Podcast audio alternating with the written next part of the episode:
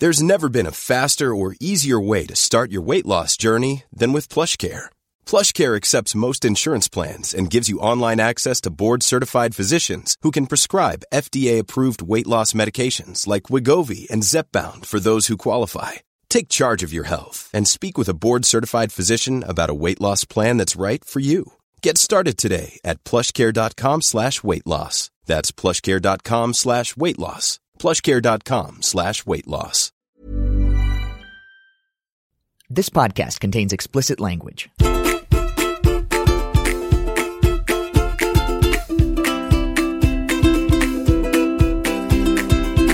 Hello, and welcome to So That Happened, the HuffPost Politics podcast about affairs of state and current events. I'm Arthur Delaney, and I'm joined in studio by my colleague Elise Foley. Hey. And we're very pleased to have over the phone Jamel Bouie, Chief Political Correspondent for Slate.com. Jamel, thanks so much for joining us. Thank you for having me. So, what has happened since last week's episode? Nazis and the KKK marched in the streets of Charlottesville and murdered a lady. And in the wake of this racist terrorist attack, the President of the United States said there were nice people among the Nazis and the KKK. So, Jamel Bouie, you pointed out in a recent column at Slate that this is who Trump is. That uh, he, this is what he's always been. So, what has changed because the events since the Saturday uh, attack really have felt like a watershed, like we're in a, a new territory here. I, I, think two things can be true at the same time, right? That this is always who Trump has been. That you don't have to. There's there's a lot of documentary evidence from Trump's statements in the past to his campaign uh, to show his sympathies. But I think what makes the response to Charlottesville on Saturday and then Tuesday's press conference so distinctive and so upsetting to a lot of people is that it was so unvarnished. Um, that there is not even a pretense uh, to the idea that um, the neo Nazis and the white supremacists were unambiguously bad. Um, and I think Trump's unwillingness to voice those pieties to play the game uh, as as we all recognize it is what really unsettled people. Um, because it suggests not just an indifference to sort of broad public opinion and uh, and such, but it suggests an indifference to what actually happened on Saturday, which is that, as you said, someone was killed. So I this is something I've been thinking about. Do you think that there's anything good that could come of him going out there and saying this stuff that even more so reveals sort of who he is and what he thinks about things. Obviously, on the one hand, it's you know potentially emboldening these people who have these views, but on the other hand, I mean, maybe it's revealing to some people who weren't paying enough attention before that this is who our president is. I, I don't know. What do you think about that? Yeah, I, I don't the, the last poll I saw of all of this was that something like 67% of Republicans um, thought Trump did a good job with his statements on Charlottesville. So, if the hope, if there's any hope that this uh, would cause some Republicans uh, to budge away from the president, then I think that is probably uh, misplaced. And the people who would be most offended or troubled by this, I think, have already reached their breaking point before. So I'm not sure that this moves the ball or, or changes how people think of the president. It probably just uh, solidifies them. I so you know during the Obama years, there were uh, quite a few pundits who pointed to one thing or another as Obama's quote Katrina moment, and I think the general consensus was that those comparisons were facile and, and dumb.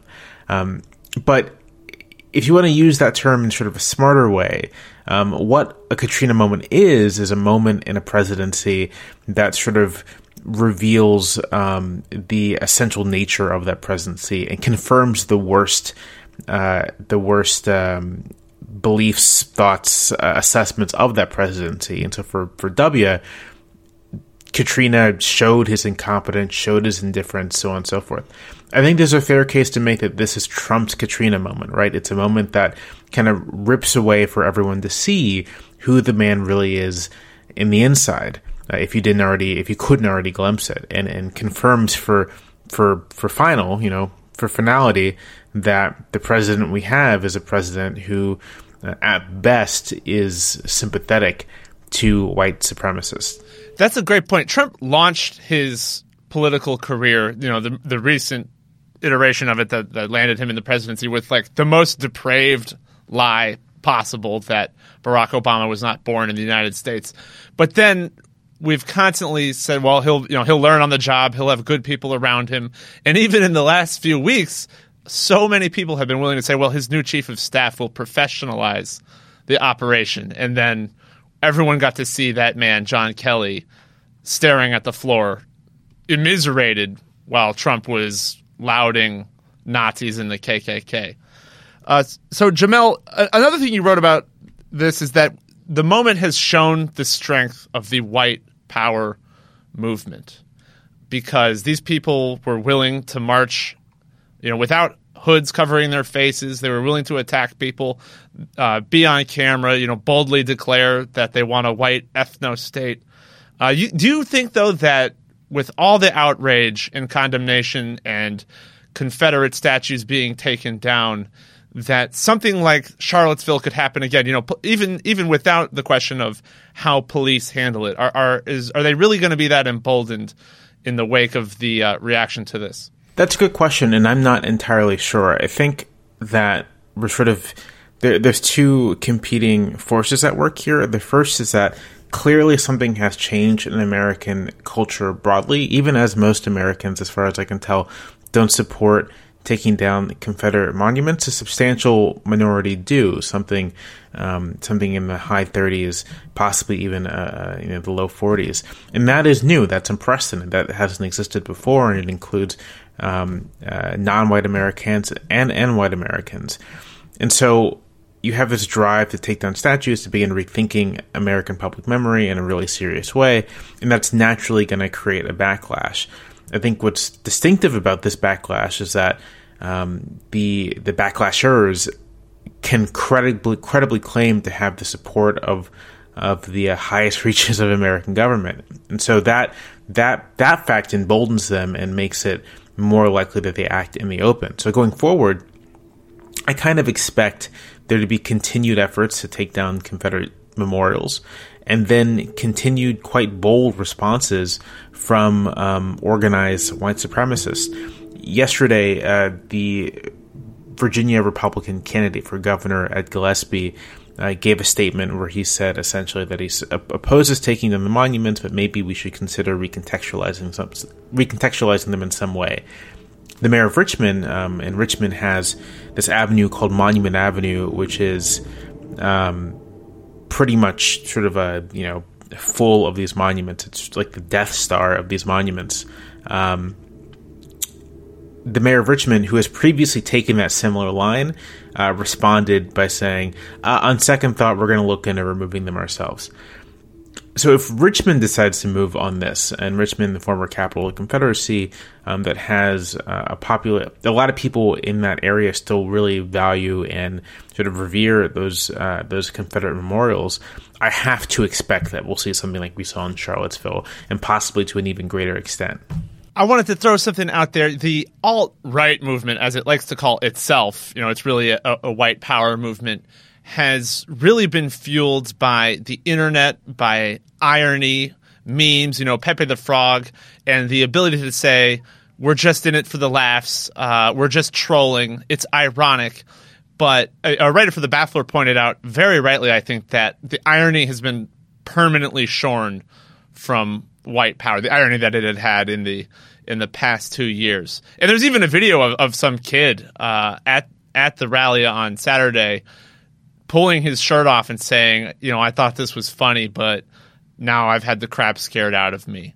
Uh, d- don't you think that'll take some of their momentum? Also, the fact that their websites are being taken down left and right. Right. I tend to think that the the, the effort against their infrastructure by um, technology companies is going to have a bigger impact than um, some of these uh, kids, young men, young adults, uh, kind of jettisoning jettisoning the whole thing when they realize that it's actually quite serious. You know, one thing that's interesting about the uh, the I'll just use the alt right use the term is their use of memes and um, and humor and irony is often cited as a reason why they're unique. Um, but there was a great piece in BuzzFeed recently uh, that was an extended interview with a scholar of the Ku Klux Klan, and, I, and I've read quite a bit on the Klan as well. And one thing the uh, scholar makes clear is that the original iteration of the Klan in the 1860s and 70s basically did the same thing. You know, what else uh, are the silly names and silly costumes, but kind of a 19th century version of, of memes and ironic humor? Um, and I had not that, heard that. I did not know that. I mean, is that why they're called the Ku Klux? Is that why they wear hoods and look ridiculous? Seriously? Seriously, I mean, it was the Ku Klux is was just it's just sort of a nonsense alliterative, uh, you know, phrase. And and the um, and the and the Know Nothing Party, I guess, deliberately called itself the Know Nothing Party, as though you know we know nothing about this racist terrorism happening around us. Is, is isn't that the case? Well, so the Know Nothing Party precedes this by like a couple decades. The Know Nothings were called. It, it's funny they were labeled that by their opponents, and they kind of just took on the label. But in the case of the of the Klan, you know, these are largely younger men in their twenties and early thirties.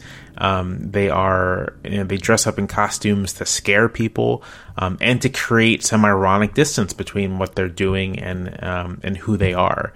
Uh, and I kind of think that that ironic distance is necessary for people to be able to um, commit the violent acts and, and, and and have that not conflict with their sense of self.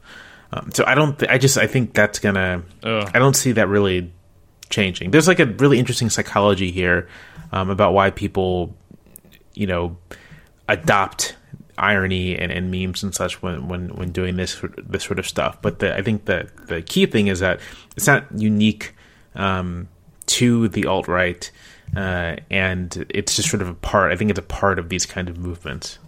Yeah, I mean that's that's really interesting. I I just found it so crazy to see on Saturday. Maybe it's just I can't get in this mindset, um, which is which is good, I guess. But to see all these people going out there and you know they could tell they were getting photographed and their faces were right out there so it's been really interesting to watch them a lot of them getting kind of identified and that whole hunt to see who they are and people losing their jobs and their families disavowing them and stuff uh, yeah why and, and they're crying about it watch. they're crying about it like didn't yeah. you see people taking your picture i mean so i you know I, there's been a little conversation about whether or not that is appropriate, whether or not one should, um, you know, dock someone or, or have them lose their job for participating in this stuff. Uh, I am of the opinion that this is good, um, that there ought to be consequences for uh, publicly advocating for the elimination of entire groups of people. And I think we would have a we would be better along in dealing with racism if uh, ordinary people, ordinary white people specifically, uh, confronted this stuff in their everyday lives. Um, you know, lots of people hold racist attitudes, lots of pe- people say racist things, and oftentimes they're ignored or uh, shrugged away as just kind of, oh, that's just, you know, that's just how he is, just how she is. And I think actually confronting it and making it clear that it's socially unacceptable and that it comes with consequences whether it's severed relationships or lost jobs, is important. Um, it's important to building a decent society. So President Trump has triple and like quadruple downed on his rhetoric in the wake of you know repeated condemnations, and and there's been some polling that finds people generally uh, do agree or you know share his belief that you know maybe you don't really need to take down Confederate statues, that maybe they are important to history. Uh, but I wondered if that is just like a latent attitude that would, you know, in light of political political polarization and people's strong dislike of Trump, that that would change now. Uh, and we even even see people become more tolerant of the Confederate flag since two years ago. But but I was I wonder if if uh, that's likely to change given how unpopular Trump himself is. Yeah, I think that's right. I mean, uh, those um, those polls are sort of taken in, uh, or those surveys are taken kind of before this, um, or substan- substantial percentage of the cohort that was sampled um, is before these events, and so I think as this, be- frankly, as this becomes partisan, uh, you'll see opinions shift. Um, I think and polarize. Um, so yeah, I think I think that's probably likely to change. Um, which is good and bad, you know. Like the percentage of people who think they need to come down will likely go up, but the percentage of people who are like, no, they should stay up will likely also go up. Uh, all right. Well, Jamel Bouie from Slate.com, thanks so much for joining us. Elise Foley, thanks for being in the studio with me. Uh,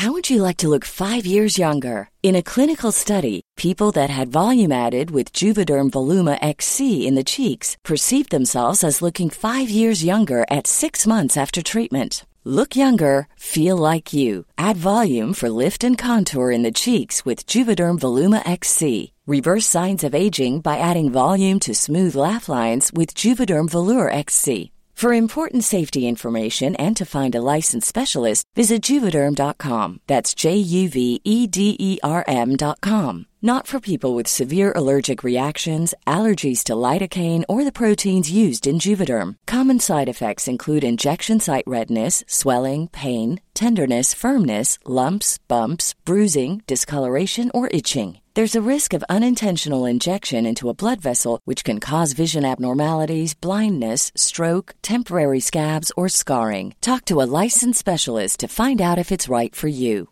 You should celebrate yourself every day, but some days you should celebrate with jewelry. Whether you want to commemorate an unforgettable moment or just bring some added sparkle to your collection, Blue Nile can offer you expert guidance and a wide assortment of jewelry of the highest quality at the best price. Go to BlueNile.com today and experience the ease and convenience of shopping Blue Nile, the original online jeweler since 1999. That's BlueNile.com. BlueNile.com.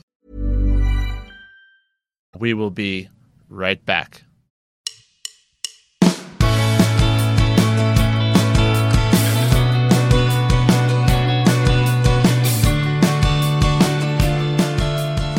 Welcome back to So That Happened. I'm Lilly Workneh, Black Voice's senior editor, and I'm here with Chris Mathias, national reporter at HuffPost, who was down in Charlottesville on Friday uh, and covering the mayhem that unfolded.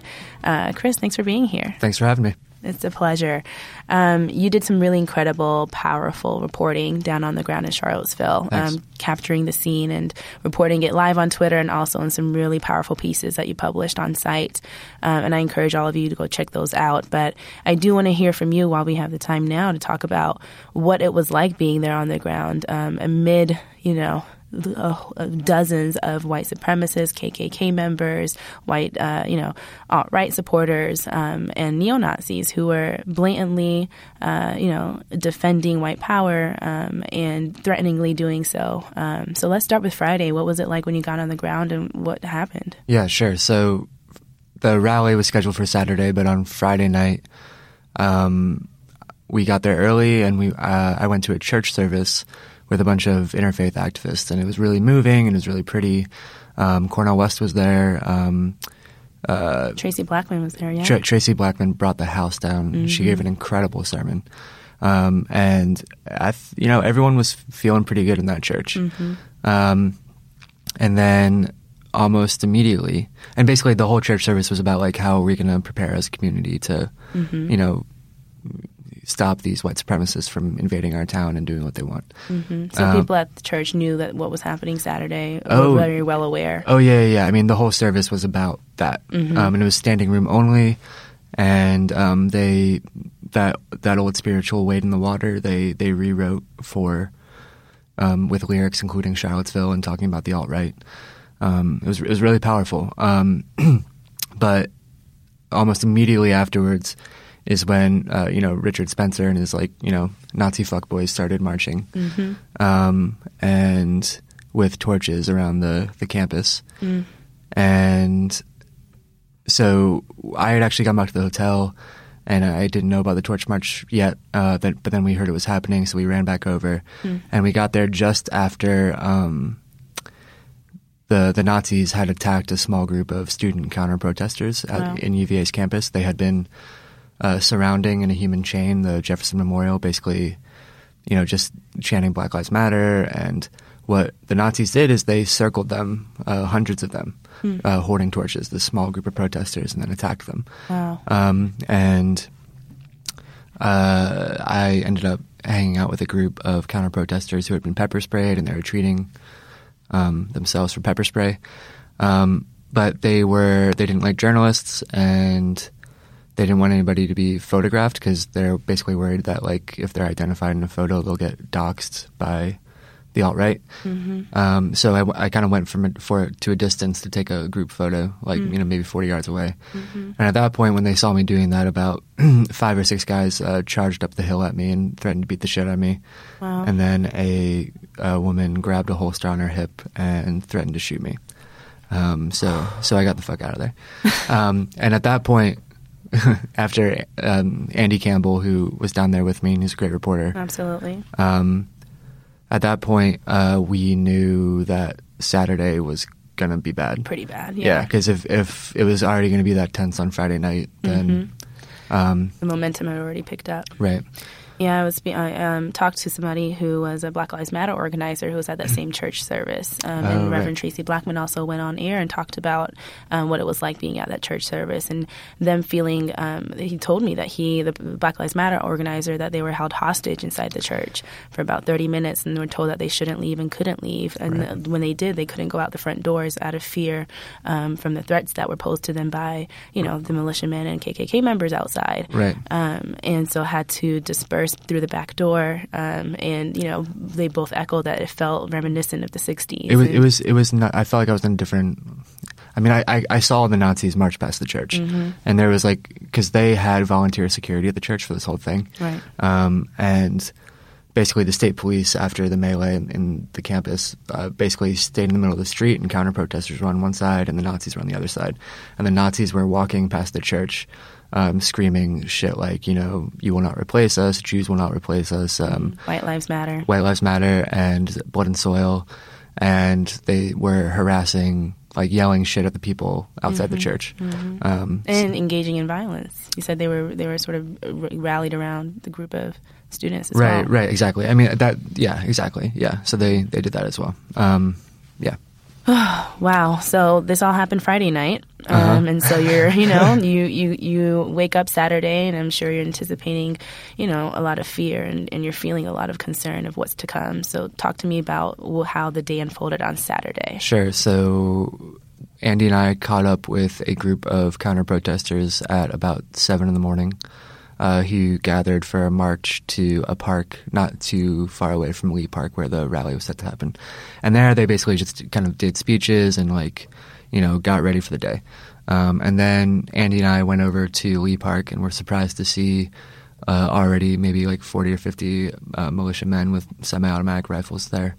Um, and and the rally wasn't supposed to start until noon, but around 9:30, um, Nazis started showing up uh, and going going into the park. They were eager. Oh, dude, ev- Eager. yeah, they were they were eager, yeah, um, and it was very moving. the The group of clergy from the church, about forty or fifty of them, actually marched um, with linked arms up to the park in perfect silence and stood face to face with the militiamen um, silently, and then uh, in a line. Uh, and took turns uh, saying prayers and uh, singing like you know this little light of mine and stuff. Um, but kind of any peaceful protests uh, became a moot point after a certain amount of time because so many Nazis started to show up and they were being so antagonistic, and then the counter protesters were also started to show up in mass, and it was really poorly designed because there was only two entrances to the park, and um, in order to get to the park, the Nazis had to walk through a gauntlet of counter protesters.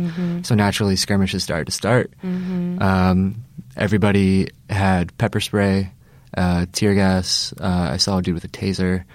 Um, Were these counter protesters or the uh, or The- the KKK both, supremacists? Both. I mean, I both sides were using pepper spray, Mm-hmm. um, and it's actually weird. Like pepper spray probably saved some people from getting really hurt Mm-hmm. on Saturday because every time there'd be a really big skirmish uh, or, or fight, um, you know, where people were throwing fists or throwing rocks and all that stuff. Um, someone would just shoot a bunch of pepper spray into the air and it would just disperse. And then it, that was the cycle for two hours, Wow. two and a half hours, where, you know, the two sides would come together and it'd be like open combat with people swinging bats and throwing rocks and throwing fists. And, Wow. um, and then someone would either throw tear gas or spray, you know, pepper spray into the air. Everybody would start coughing. I, I me and Andy both got got pepper sprayed, and uh, Andy actually got raw sewage thrown all over him. Oh my god. Um, and it was like a real life battlefield. yeah, yeah, it was it was absolutely crazy. Um, and it's uh, Andy and I both agreed afterwards that we just didn't understand why the cops didn't step in earlier. Um, and and you know, and to a larger point, which I think we've talked about, um, you know, I literally saw. Uh, you know, uh, eventually at noon, when the governor declared a state of emergency and cl- and cleared the park, I literally saw Nazis um, pushing riot cops, like a phalanx, like you know, a line of Nazis Right. pushing back against riot cops. And, And- the cops did. They backed up mm-hmm. and had this. I mean, it's just crazy when we think about Ferguson now Absolutely. and compare it to Double standards at play, right? Yeah, it's yeah, it's it's remarkable. Right. Um, Um, I mean, across the board in almost every way. And we're talking about, uh, you know, not only police presence and how they treated, you know, uh, white supremacists there in comparison to Black Lives Matter protesters, but also in Trump's response and pol- politicians' response and entire framing of Charlottesville. Right. Uh, you know, it, it's pretty glaring. Yeah, and I mean, Trump's press conference um, on Tuesday. I mean, it was like one of the most despicable things I've, I've ever watched, Absolutely. and and um, you know, I've been talking to a lot of experts and to Nazis themselves, and they when they see a speech like that, they're emboldened, and, and they they know they have an ally in the White House, and they will march again, and they'll there you know there could be another Charlottesville. Right. It could be even worse than Charlottesville. Because it, it's also it's hard to overstate how many fucking guns were at this thing, like so many guns. Um, I know you you talked to uh, DeAndre Harris. Yeah, I did, and I wanted you to talk about that as, a bit as well, because uh, you know, talking about the lack of police presence there on on Saturday, um, and how counter protesters were treated. You know, there were people who were assaulted and beaten by these supremacists and people at the rally, um, specifically uh, counter protesters who were there, or you know, um, and people of color are, are very much much uh, visible and vulnerable targets. Right. Um, and so there were at least two cases of black men who were uh, beaten, brutally beaten and assaulted. Um, one was um, DeAndre Harris, a 20 year old, who uh, was surrounded by a group. I don't know if you were there to I, witness I was that. there.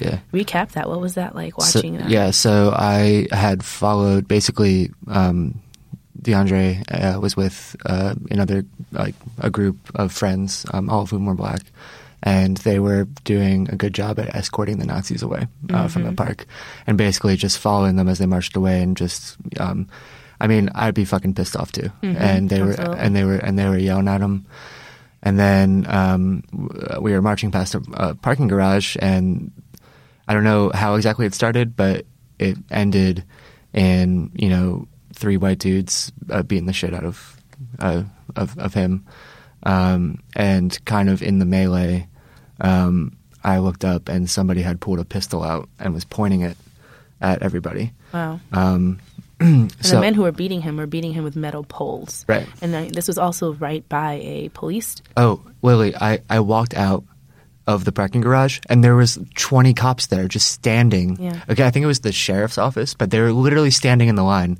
and people were screaming at them like, like Do something. do something. Um, and they didn't do anything. Um, The and- disregard for Black lives. right. And it was uh, like a fight literally broke out in front of them on the street as well and they did nothing.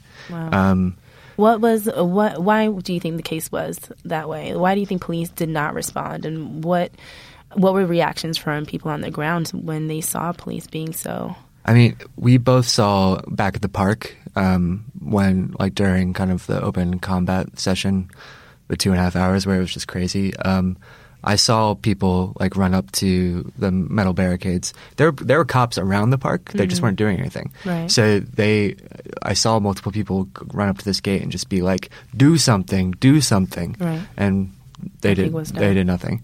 Um, and you know, I'm sure they have their defense for that. Um, And they always have a defense. Right. Uh, I don't. I don't know exactly what it is yet. Right. Um, but there's there's just got to be a better way. Absolutely. Yeah. Can you talk about? Um, we have to acknowledge the death of Heather Heyer. Sure. Um, and the car crash that happened, terrorist attack. Right. Um, and him driving, the terrorist driving a car and plowing it through this crowd of protesters.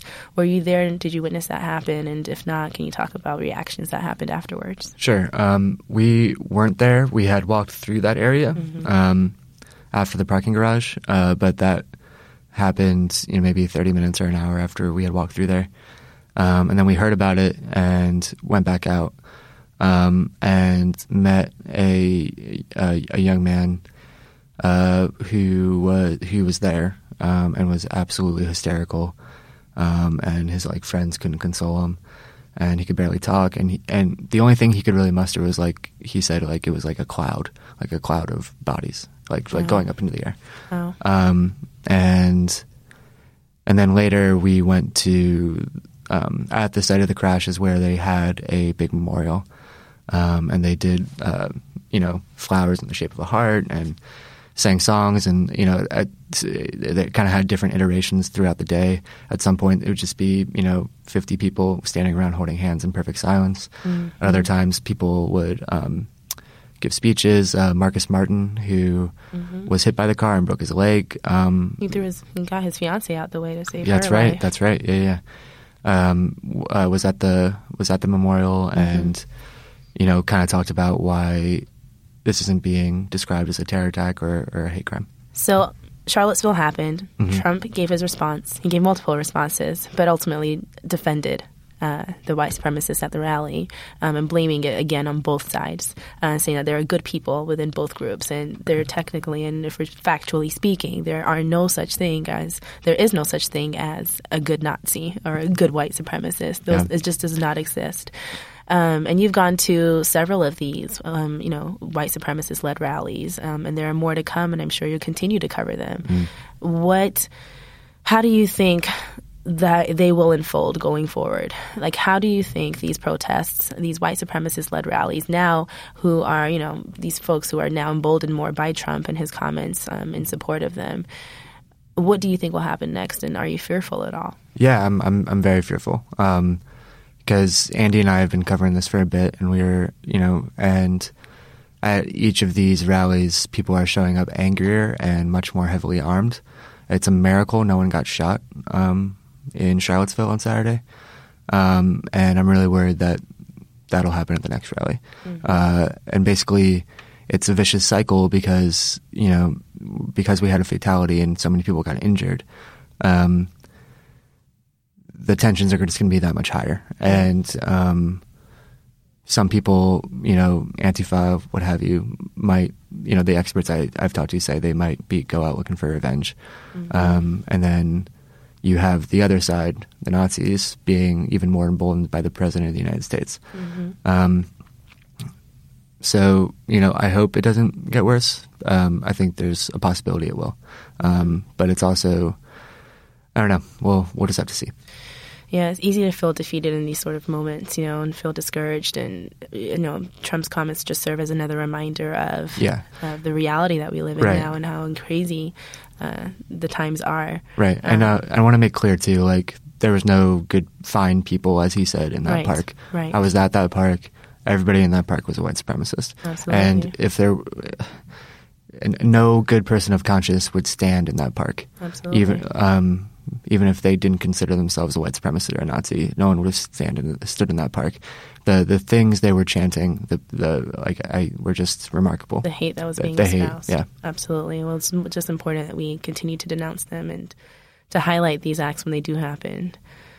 Thank, thank you so much, Chris. This was a very, I mean, heartbreaking, but also very powerful um, discussion. And I think this is, I'm glad that we're having it, and I'm thankful for you for being on the ground and doing such a great job reporting. So thank you for your time. Right. Thanks so much, Lilly. This is So That Happened, and we'll be right back.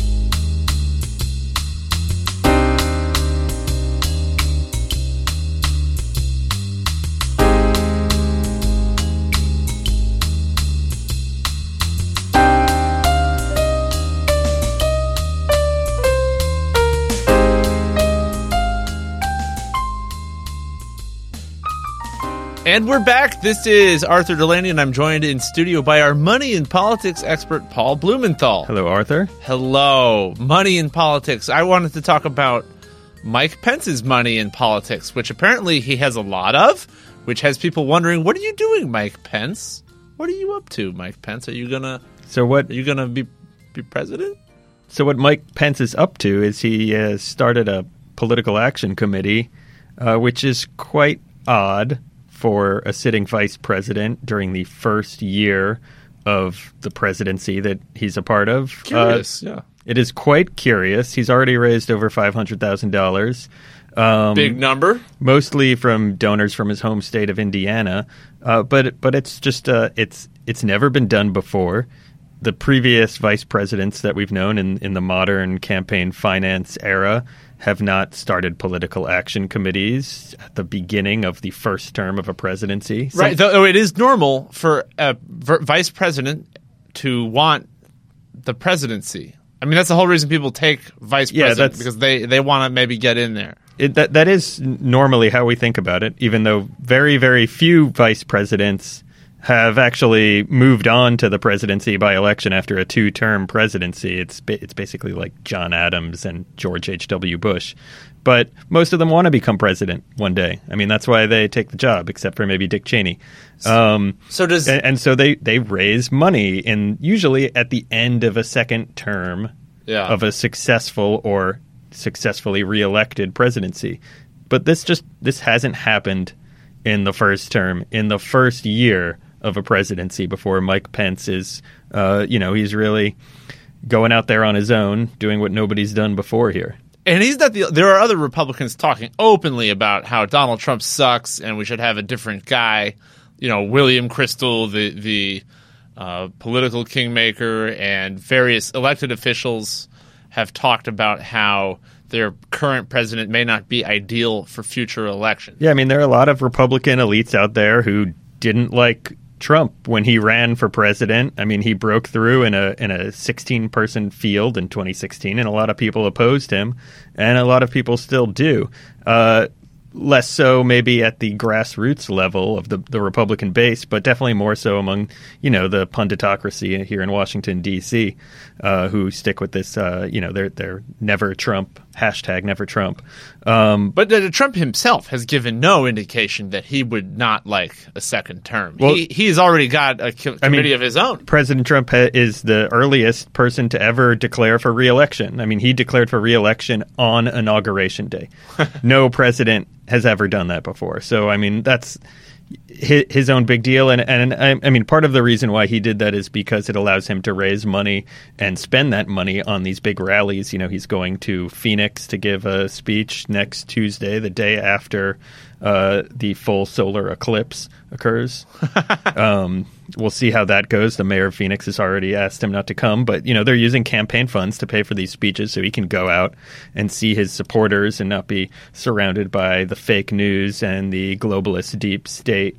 Right. They, well, they partly do it for his mental health. Like, look, people like you. It's okay. Like everyone's cheering. Yeah, I mean he he needs that kind of positive reinforcement, just like a four year old. It's also he himself said that it's his primary form of exercise besides golf. Yes, he's very he has very high stamina. He's very strong, uh, very fit young man of seventy one. He's one of the older presidents we've got.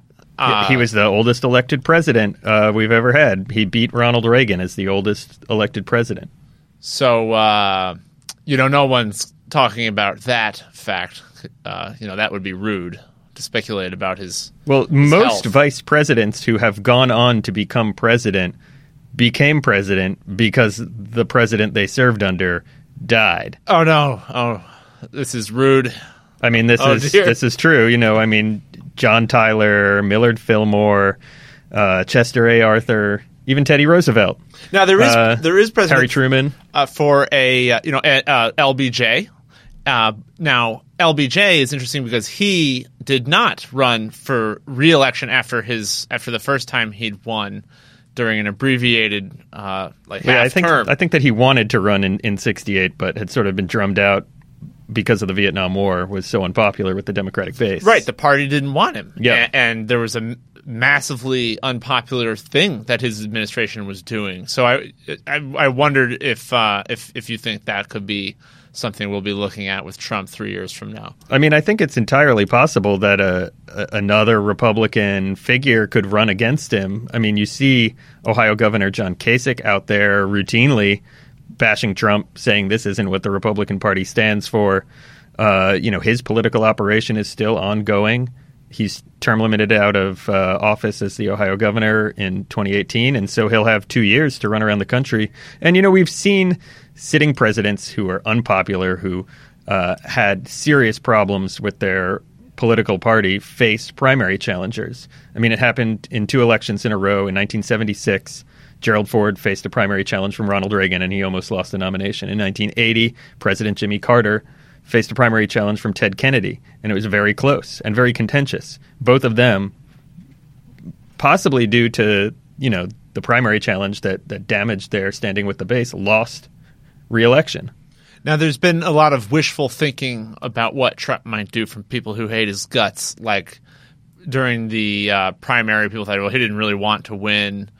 And uh, people said, you know, he he doesn't really want this nomination. He'll just give up and drop out, and that all proved to be wrong.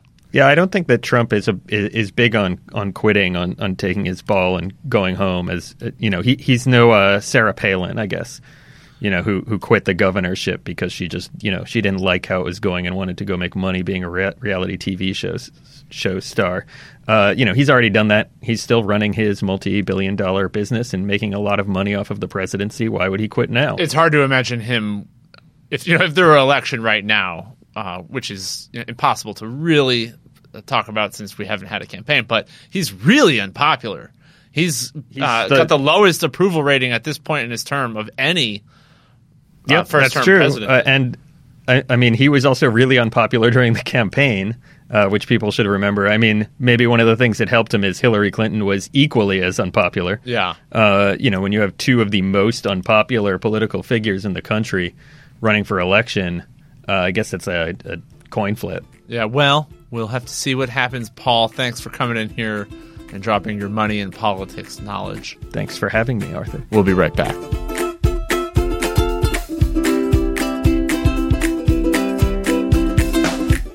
So that's what happened this week. This podcast was produced, edited, and engineered by Zach Young.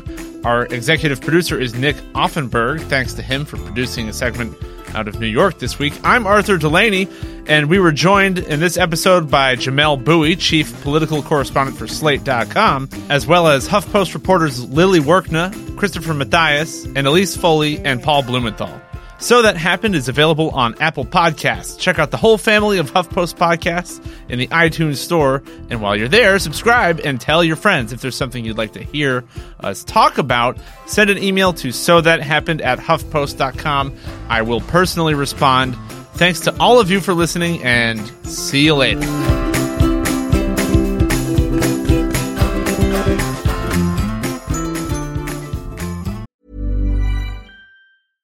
Ever catch yourself eating the same flavorless dinner three days in a row? Dreaming of something better? Well, HelloFresh is your guilt free dream come true, baby. It's me, Keke Palmer. Let's wake up those taste buds with hot, juicy pecan crusted chicken or garlic butter shrimp scampi. Mm. Hello Fresh. Stop dreaming of all the delicious possibilities and dig in at HelloFresh.com. Let's get this dinner party started.